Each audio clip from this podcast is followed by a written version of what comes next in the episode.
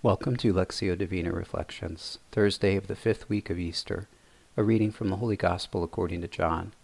Jesus said to his disciples, As the Father loves me, so I also love you. Remain in my love.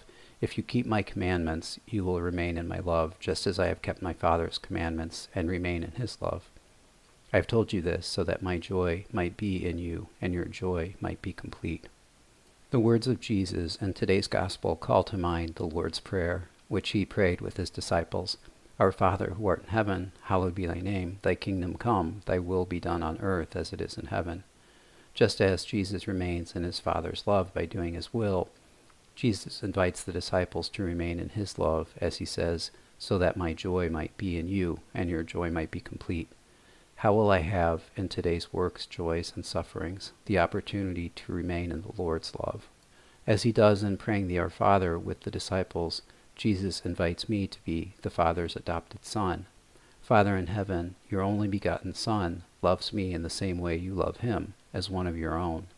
As the Gospel acclamation says, My sheep hear my voice, says the Lord. I know them, and they follow me. Lord, you take the initiative in your love for me, and you yourself are the source of the grace I need to remain in you and follow you where you lead. As St. Teresa of Calcutta said, Anything may come, impatience, failures, joy, but say to yourself, The Father loves me. God has created the whole world, but He is our Father. Jesus, you say to me, As the Father loves me, so I also love you.